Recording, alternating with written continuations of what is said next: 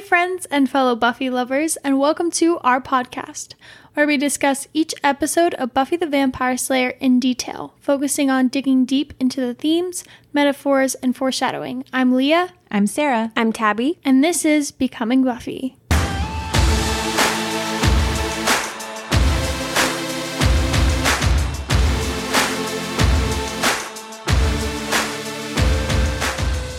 Welcome back to our spoiler section, Scooby Secrets. Um, thanks for listening to our non spoiler section where we hold our tongue the whole time.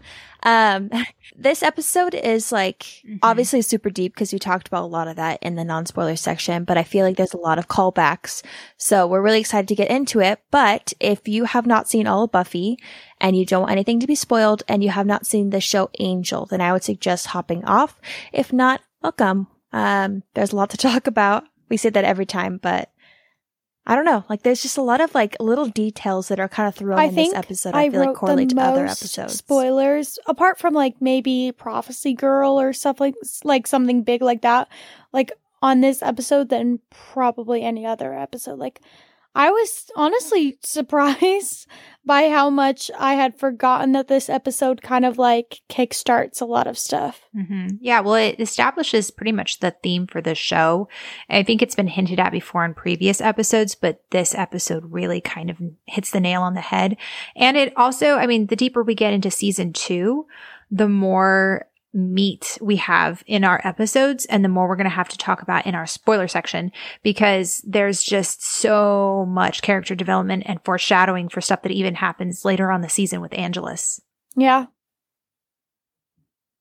I feel mm. like this episode could fit anywhere in the series. Like, if I could choose to, I would show this episode right before them watching season six, especially at the end where she says, like, um, she says, nothing's ever simple anymore. I'm constantly trying to work it out, who to love or hate, who to trust. It's like the more I know, the more confused I get. And I feel like that's just describes Buffy in season six, where she's just like, I don't know who to trust. Like, I just, and we're, I don't we're know, definitely like, all life really hits her on the like, head.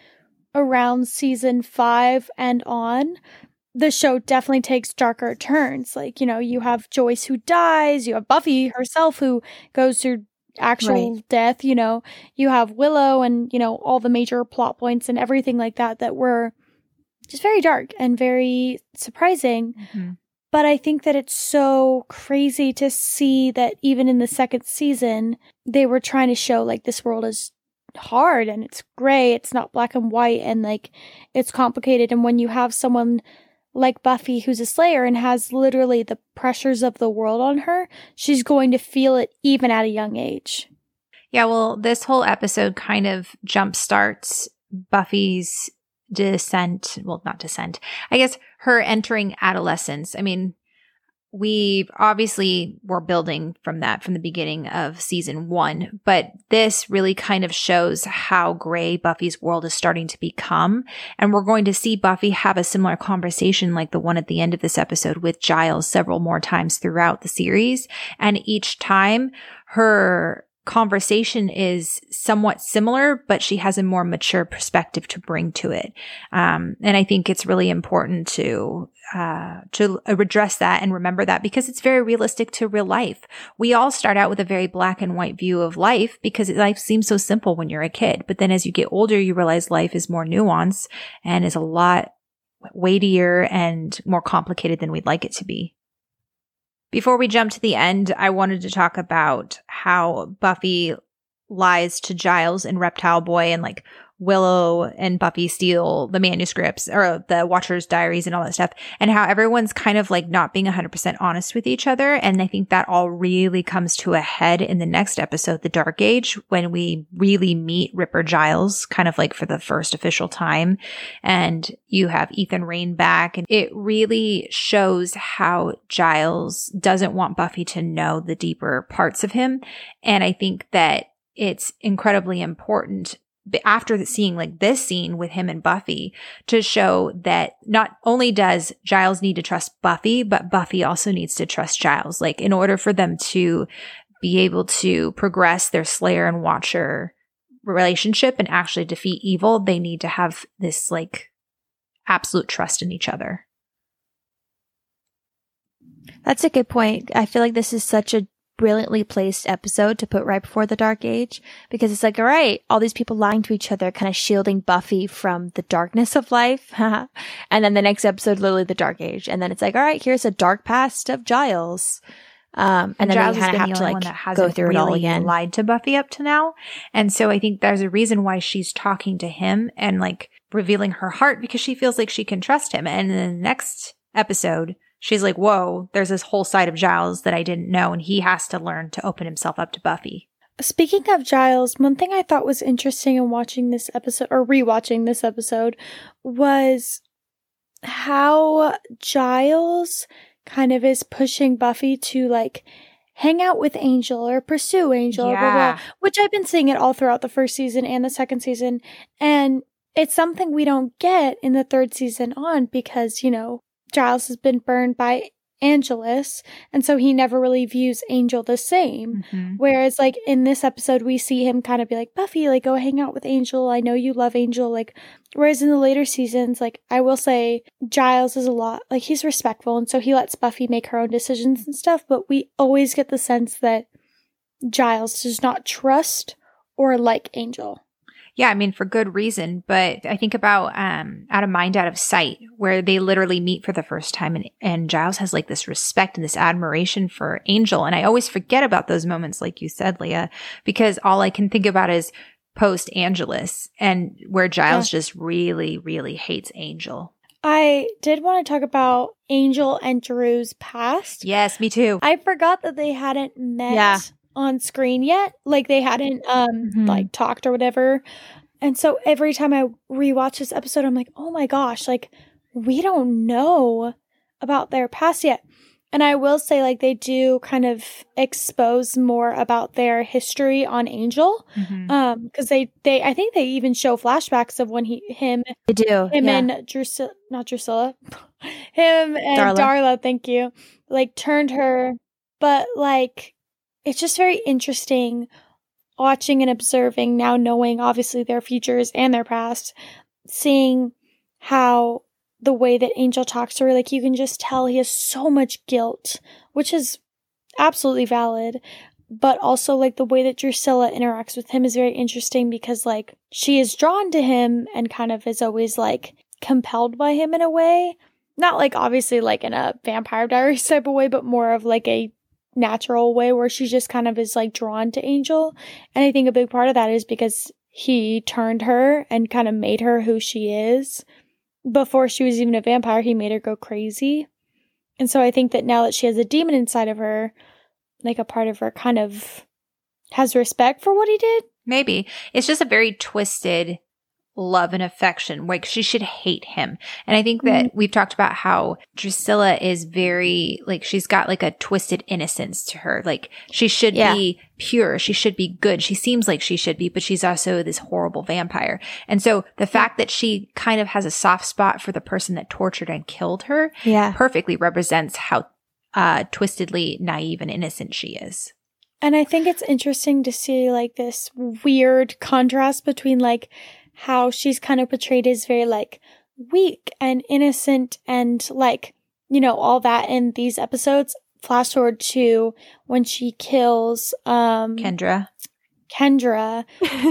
I can't, I'm forgetting everyone's name. but like it's just very interesting to see how kind of wide her character goes I think it's also interesting to note that as her character changes and grows in power, so does her wardrobe. Like she's wearing this simple, pure mm-hmm. white dress for half of the season until I think it's um what's my line part two when Angel gets captured and they yeah. use his blood to revive Drusilla. Then she's wearing this red dress for the rest of the show. Mm-hmm. Um and it just perfectly describes kind of how Drusilla comes into her power and becomes more and more evil. So I love the fact that Drusilla is like the the seer, and I like how they kind of play into that when so when she's talking with Angel in the beginning of the episode, she says your heart stinks of her, and then in Fool for Love, she's talking to Spike and she's like you're all covered in her, talking about mm-hmm. the Slayer again, and so it's just really interesting that she can just kind of sense the essence of somebody being allured to someone or someone who's like attracted to somebody Um, but she just like phrases it in such a unique way that I feel like only like a seer would phrase it. Like your heart stinks of her. She can tell when someone is tainted by goodness because yeah. when Angel becomes Angelus and she sees him for the first time, Spike wants to throw him out, but she knows immediately that he's Angelus, not Angel anymore. I think she said daddy's back or something like that. And so yeah. it's interesting. And then when the judge comes and stuff too, like Drusilla can tell how tainted someone is with goodness. And I say in quotes.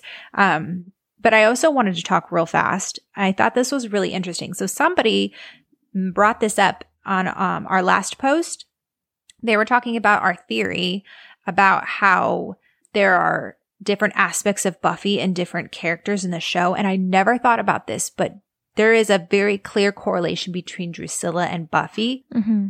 I was going to talk about this. Because not only do you have the fact that Angelus was obsessed with Drusilla, hunted yes. her down, tortured her, all that stuff. And then in Passion, we see a very similar thing with Angelus again with his obsession with Buffy. But even more than that, they're both, they both have the gift of visions and foresight. Mm-hmm. And then I never thought about this. I just, I feel so stupid. But Buffy and Drusilla share a birthday. Yeah, oh, I mean, I didn't know Dru's birthday, so they say oh, no, no. They that. say that the reason why you know is because on Surprise, they're literally planning Drusilla's birthday party. That's why she gets the judge. The judge is her birthday present. Oh. And then oh. on oh. Buffy's during her surprise, um, Angel captures, Angel and Buffy capture that um, shipment of the judge's body parts that they're taking to Drusilla. And he brings Buffy the judge's arm. Remember, it grabs her around the mm-hmm. neck. And she says something about like how it's not the greatest birthday present she's ever had or something like that. And it's interesting how they make the parallel that it's both Drusilla and Buffy's birthday. And they both kind of get the same thing in the same, in a way. Yeah, I was going to talk about that too. Pretty much what you said. Like, I always knew that like Angelus kind of had these weird parallels between like Dru and Buffy, but I never realized how many mm-hmm. there were mm-hmm. until I rewatched this episode. But I think that it, it's just in general like Angel or Angelus loved taking innocence I was about to and turning that, yeah. it into something very yeah. corrupt. And we see that that his tactic was always to make them go crazy first. And I think it's really interesting that we saw him try and use the same tactics he used on Drusilla on Buffy. Like he was gonna kill Joyce. Um, and he was probably gonna go kill Willow and Xander next and stuff. Obviously he didn't get to it. But like so we saw him trying to like kill everyone she loves, which is what he did with Dru. And then like kind of hunt her down and like make her go crazy. And honestly, like if he had killed all of her loved ones, it would have made her go crazy. Well, also like I yeah. I was watching Passion uh, the other day and oh wait no no no sorry it's Innocence yeah. And so he grabs Willow in the hallway when people don't know that he's Angelus. And then he says oh like she's scared or something like that and he's stroking her cheek and he says it's a turn on. And so it kind of just like plays into that where he's just like he gets thrilled by the idea of like tainting innocence, which is ironic because the episode's called Innocence. But I don't know, it's just very twisted, but also makes for great storytelling and it's really scary as a villain. Well, and it's great too because this episode, everybody meets Drusilla for the first time except for us as the viewers. And you find out what Angel or Angelus did to mm-hmm. Drusilla. And it's interesting the way that Angel talks about it because he could very easily say, Angelus did this. Angelus like tortured Drusilla, but he says I did. And I yeah. think that that kind of plays into the amount of guilt that Angel himself feels. And I think that there's a lack of separation between himself and Angelus. And you see that in Amends when he says it's not the demon that needs killing in me, it's the man. Um, and I think that's like, I, we're probably just going to be making correlations and contrasts to Spike until season seven, but is very different from Spike, who I think it's hilarious that Spike is also obsessed with Drusilla and Buffy. Like Angel and Spike have a lot in they common. And, yeah, they had a type for sure. Yeah, and they're both named William, and yeah. But on top of all of that, you know, I think that's one of the main differences between Angel's soul and Spike's soul is Angel was literally cursed with the soul, which means he cannot have mm-hmm. a moment's peace. He's constantly thinking yeah. about what he did. And that's why he cannot separate himself from Angelus versus Spike, who won his soul, I guess, for lack of better words. He fought for a soul or something. Um, and he's able to separate himself from his past person. And he, it, it takes, you know, up until he fights Dana in Angel season five for him to actually truly I believe, feel guilt and remorse um, for all the things he did when he Yeah. had a soul. Because you see, you see in Lies My Parents Told Me when he's fighting Robin Wood, he's No, not really yeah. very sorry simply because he views himself as different from the vampire, the soulless vampire that he was before versus Angel. Like it's the same person. Yeah. Yeah. Um, also, this is the episode that Willow invites Angel inside, which leads to passion. I was just about to say that. I I literally said like I wrote in my notes. I said I I'm almost positive because at this point they knew they were gonna have an oh, angel Oh, yeah. storyline, and so I like wrote. I was like I'm almost positive that the writers made this moment so that they could Honestly, it was very it well done too. I didn't feel like it was like purposely put in there. Yeah. It felt very effortless. Like it made sense that he would go to the brains of the group Oh yeah. to like try to figure out and research someone he had never met. Well, and also it was more so the fact that Willow was Yeah. Buffy's best friend. I like how this doesn't seem forced in a way where when like Angelus comes in, you're like, oh, well, we all know why he wanted to go see Willow. Like the first time I remember seeing this and Angelus turned and then like, you know, all that stuff popped up in Willow's room. I remember being like, when did Angelus Mhm. like get invited into Willow's? Like I didn't even remember because it seemed so natural and like effortless. I feel the same way, but with Giles's house. I always forget when Mm. he's invited into Giles. I can't even remember right now. Well, he's you actually don't see it on screen. Okay, that makes sense because. I was like, Yeah. I don't even remember that. Yeah, Yeah, that's it was so one. seamless. But again, that seems natural too because they're not going to show every single aspect. Like they Mhm. showed enough for you to know that he was invited probably pretty much everywhere. Which I kind of like because it made that whole scene even more heart wrenching because you wouldn't think that he would. You wouldn't think in your mind, oh, that's right, he was invited in, so her body's going to be upstairs. Like, I didn't even think about that. I was like, oh, he set this up himself. Like, I don't know.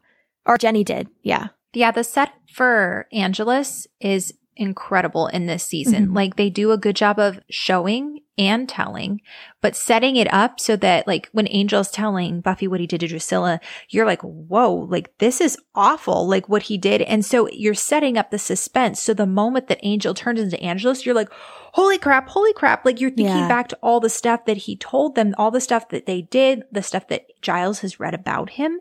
And you are fully prepared to be terrified of him even before he becomes Angelus, which is just brilliant storytelling. Yeah. I one of the things I had, it's kind of like a smaller thing, but when um oh my gosh, what's his name? Man, Leah. The main the main Ford? guy. Ford? Ford, thank you. When Ford I like forget everyone's name. When Ford um slaps Buffy and she like tumbles down the stairs, I couldn't help but laugh because I was like First of all, she's the Slayer. She gets hit every day by actual supernatural people. This is someone with literal, like, probably stage four cancer. He probably cannot hit that hard. Like, he's probably very weak. I think he was desperate though. But, like, the, the fact that it had that amount of impact, the only person I've seen who've hit her like that and had that kind of impact is Faith. Well, the difference was she was literally standing on the stairs, so she was kind of like in a precarious position. Her momentum and fell. he had the advantage Mhm. too. And he caught her by surprise. Yeah.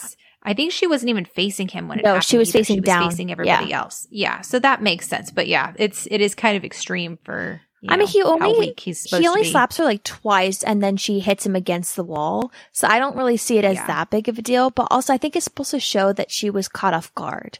And so, and as we see later on, like Buffy's mental health in certain episodes affects her fighting ability. So I think the fact that her friend was hitting her and she was caught off guard kind of played into that Mm. as well.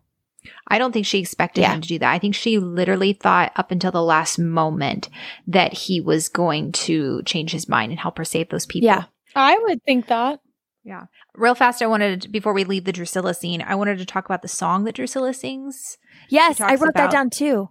Uh huh. The lamb Yeah. is caught in the blackberry patch. Mhm. She sings it two more times in the series.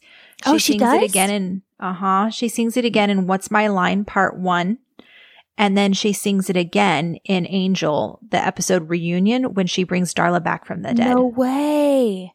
What the Mhm. heck? Yeah. I, I was just Yeah. had like a correlation at the end of the episode with that song. I wasn't thinking like other episodes. Yeah. that's funny. Or not funny, but that's Yeah. like that's crazy that they have that so much continuity. yeah, it's really clever. I love it. Does the song like necessarily mean anything specific to her character, or is it just kind of like a creepy? I think? I feel like I it's think it's more like predatory and more of just like how vampires kind of catch their prey because he's talking about a lamb being caught in like a nest. So you kind of see it as like somebody's like taking advantage of someone who's weak. Um, yeah, I definitely see that. I just wondered Yeah. if there was maybe like a oh, you know, this is some weird insight into her character. yeah, Yeah, no, I don't. I don't think so. I think it's it's a pretty obvious meaning of what it what it's hinting Mm. at. Also, this is the first episode we meet Anne, or I don't know her real name. Yes.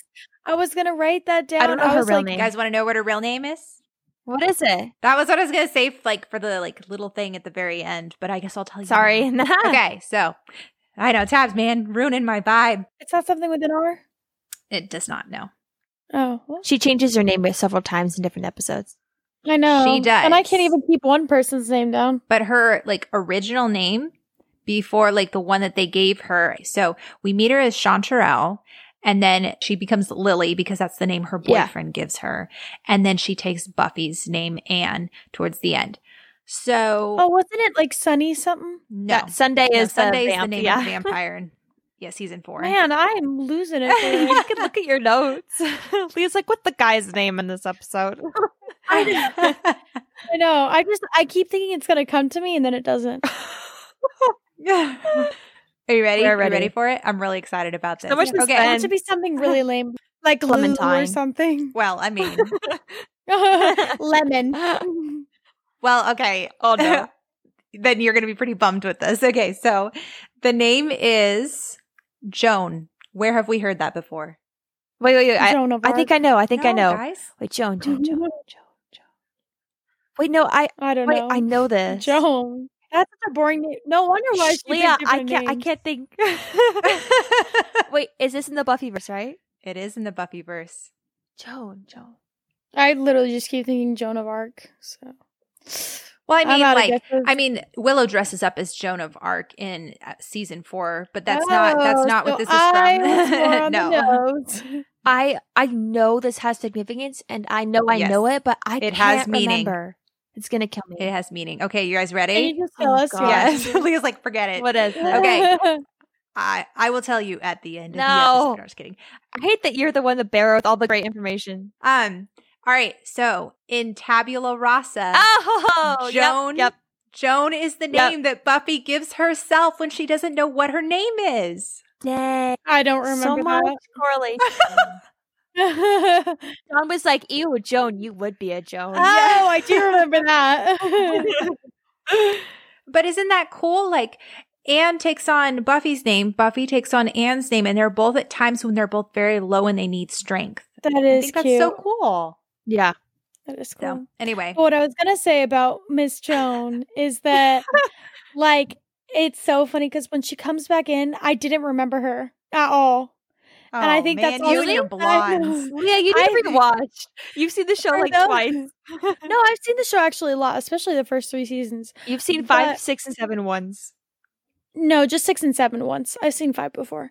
Oh. but I, I, I do. I, for those of you who are listening and don't know me, I have a severe, severe problem with identifying blondes. I don't know what it It's is. severe, guys. No, so bad, and only on shows. Like I think in real life, like I, I can tell people apart, but like in shows, they all meld together for me. No, they literally do. All the, all this being said, when when Anne or Joan or you know whatever her name Chanterelle is, or Lily. Chanterelle, Lily. yeah, when she came back in the beginning of season three, I did not remember her, and then she was like Buffy. I was like, "Is this a new character?" Oh, like, Oh, man. I was like shocked. It took me half the episode to realize where she was from. Leah kept mixing up Darla and Kate on Angel as well, like every That's episode. That's understandable, but you know. they were they look the same but like it wasn't until in that episode when she mentions like oh i was part of this weird culty vampire thing that i was like oh my gosh i remember who she is Yeah. Well, the actress actually tried out for Buffy's character and then they created this Mhm. one for her. So it's kind of cool that they gave her some correlations with Buffy and then some like standalone episodes where she can have some like one-on-one conversations with her. And I like how they had her character come back in an angel. Yeah, I agree. Yeah, I I definitely think that like Angel picked the people that came on from Buffy really well. Yeah, I Yeah. agree. They all kind of mesh. And I love that Anne, I'm just going to call her Anne, she was only, I think, in four episodes total throughout Mhm. like her Buffy. No way. And Mhm. she's in, okay, so she's in this one, then she's also in Anne. And then I think She feels in, like she's in way she's in three episodes on Angel, I believe, three or four. So she's in total like five or six episodes total. Like, Because didn't she host that like um that huge barricade like like um the gala? but like you know when everyone was stuck in there and they were boarding off all of the vamps. Mhm. Yeah. Okay, yeah. Yep. Yeah, there's like five or six episodes, but yeah, it's kind of crazy. And same with Ethan Rayne. Ethan Rayne's only in about four or five episodes. that one actually makes he's sense. Very to me. memorable. Yeah. crazy. I forgot to mention this in the spoiler free section, but um, the band that Buffy references in this one, the Divinyls, I Touch Myself, is the same band that did a ton of the music in the OG Buffy movie. Isn't that funny? No way. Also, okay, so I know this is really subtle, but I like didn't pick this up until this rewatch. Um, but when like Buffy's talking to Giles and Jenny's in the room and she uh, finds out about Drusilla. Sorry, my my mind just blinked there for a second. Um, when she found out about Drusilla and she saw the picture and they were talking about her, and then um, she was like, "Oh, I saw Angel with her," and Jenny says, "And "Isn't he supposed to be a good guy?" But she says it in a way of like, "Oh, I'm keeping tabs on him." Like like that seems like out of the blue. It's in my mind, it seemed very much like, "Oh, that's Mm. interesting. I need to keep my eye on him." Like he seems like he. or I need to Yeah. report that. Mhm. Oh, that's a good catch, Tabs. I always forget that Jenny is Yeah. one of those people until like literally innocence, or I guess it's not innocence, it's surprise. So that's a good catch because I forget to look for those little hints. But like the um, oh my gosh, what's the actress's name? I'm blinking. Robia yeah. LaMorte. Um, she does it in such a way where like I don't like I'm totally butchering it, but the way she says it, you can tell there's an underlying like meaning or understanding of why she's Yeah, saying it. absolutely. Yeah. Which, okay, funnily enough, did you know that Robia's last name literally means the death? Oh, La Morte? And she's like oh, one of the most iconic deaths on the show. It's just kind of crazy. Um, I wanted to talk about how when Willow's acting like a spaz when she has to lie to Buffy in the school hallway, and Ford says there aren't two of those in the world. Total foreshadowing to Doppelgangland when there are two Willows. that's what I thought too. Also, when Angel and Willow and Xander are off investigating the vampire clan, it feels a lot like what Angel does on Angel Investigations on the show. Okay, so I I literally wrote this down and I kept thinking to myself because I rewatched this episode with my mom like two months ago and I had this thought in my brain and I was like, I'm gonna talk about this in the podcast and I completely forgot about it in the non-spoiler version. So this is me right now talking about it. Some poor soul is going to go back and watch this and be like, dude, I was robbed. I know, I'm so sorry. I know.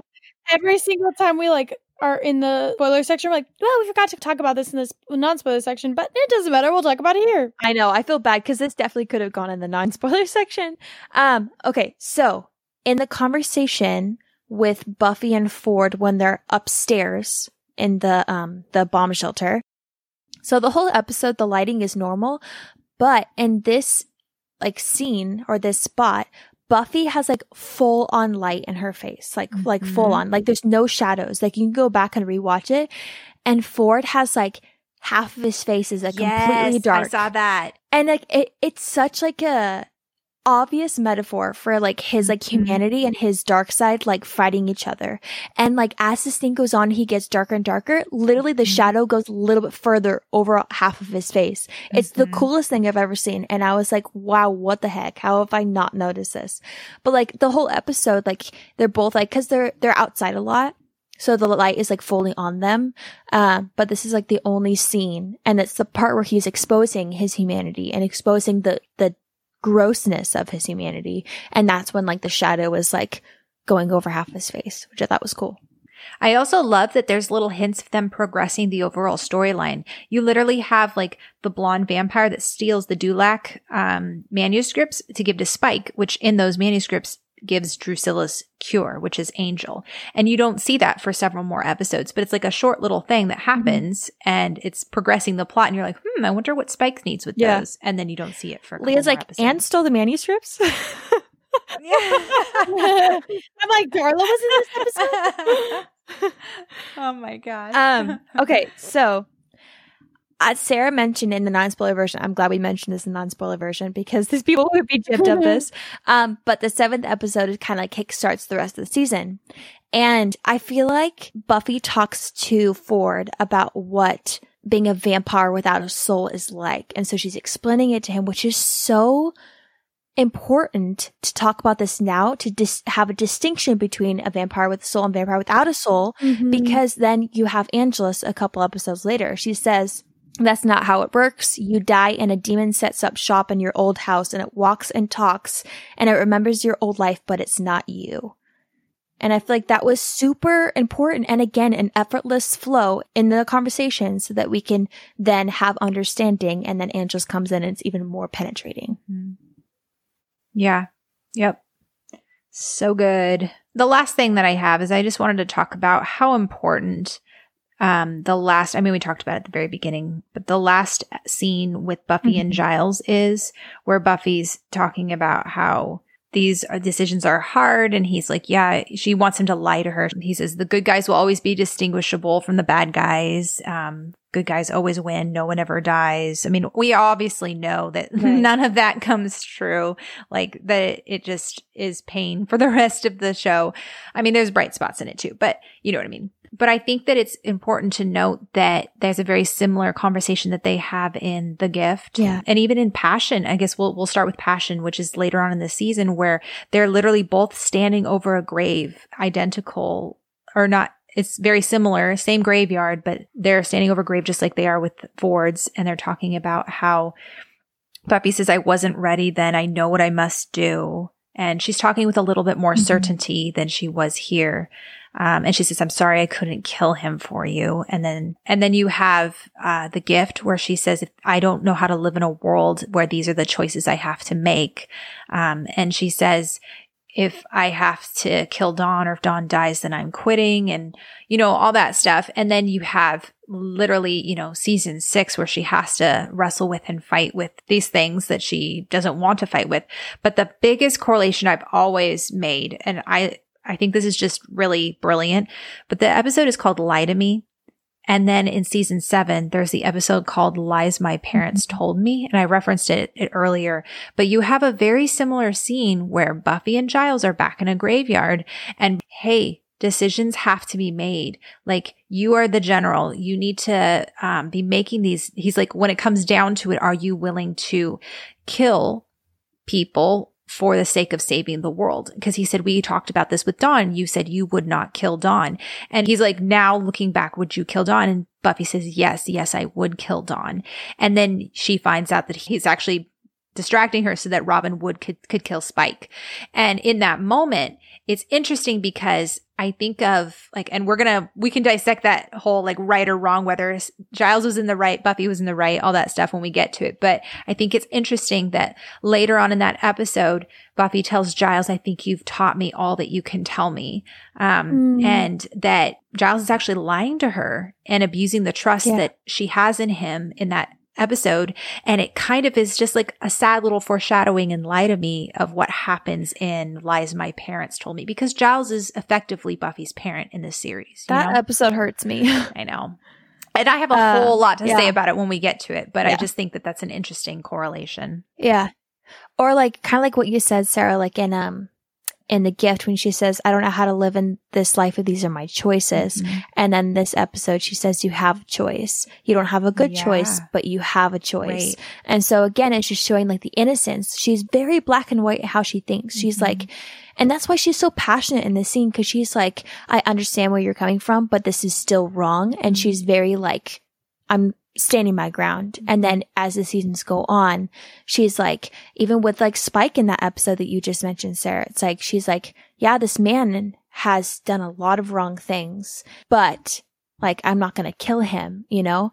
And so like the choices are hard and they get so much harder as the seasons go on and we talk about it. But, um, I don't know. It's like, it's sad, but also like empowering to see it kind of progress that way because you see, as you see Buffy's character evolve, you see her responses change, which makes sense. I- I would actually argue that what she tells Ford in this episode is actually extremely consistent with her character.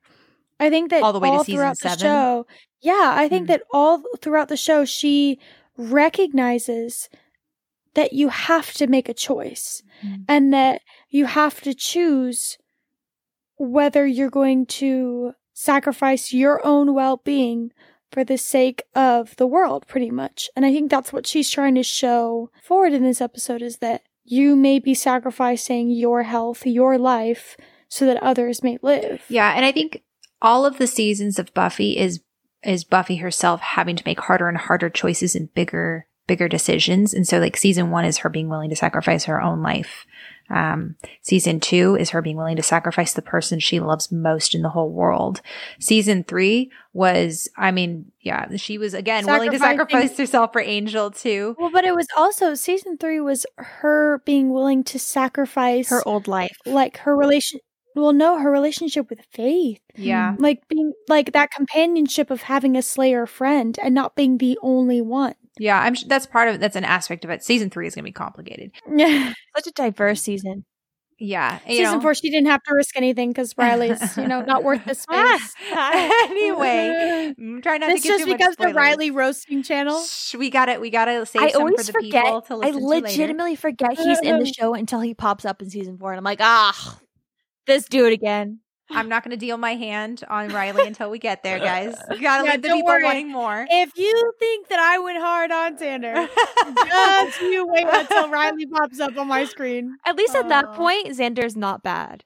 And so it I switches. become but if it was both Xander Riley, I'm like, ah, I'm skipping. I can't do i it. I become an actual riley hater He's not that bad. The last thing I want to say is we talked about the correlations of lie to me when Buffy says, you know, lie to me and all that stuff.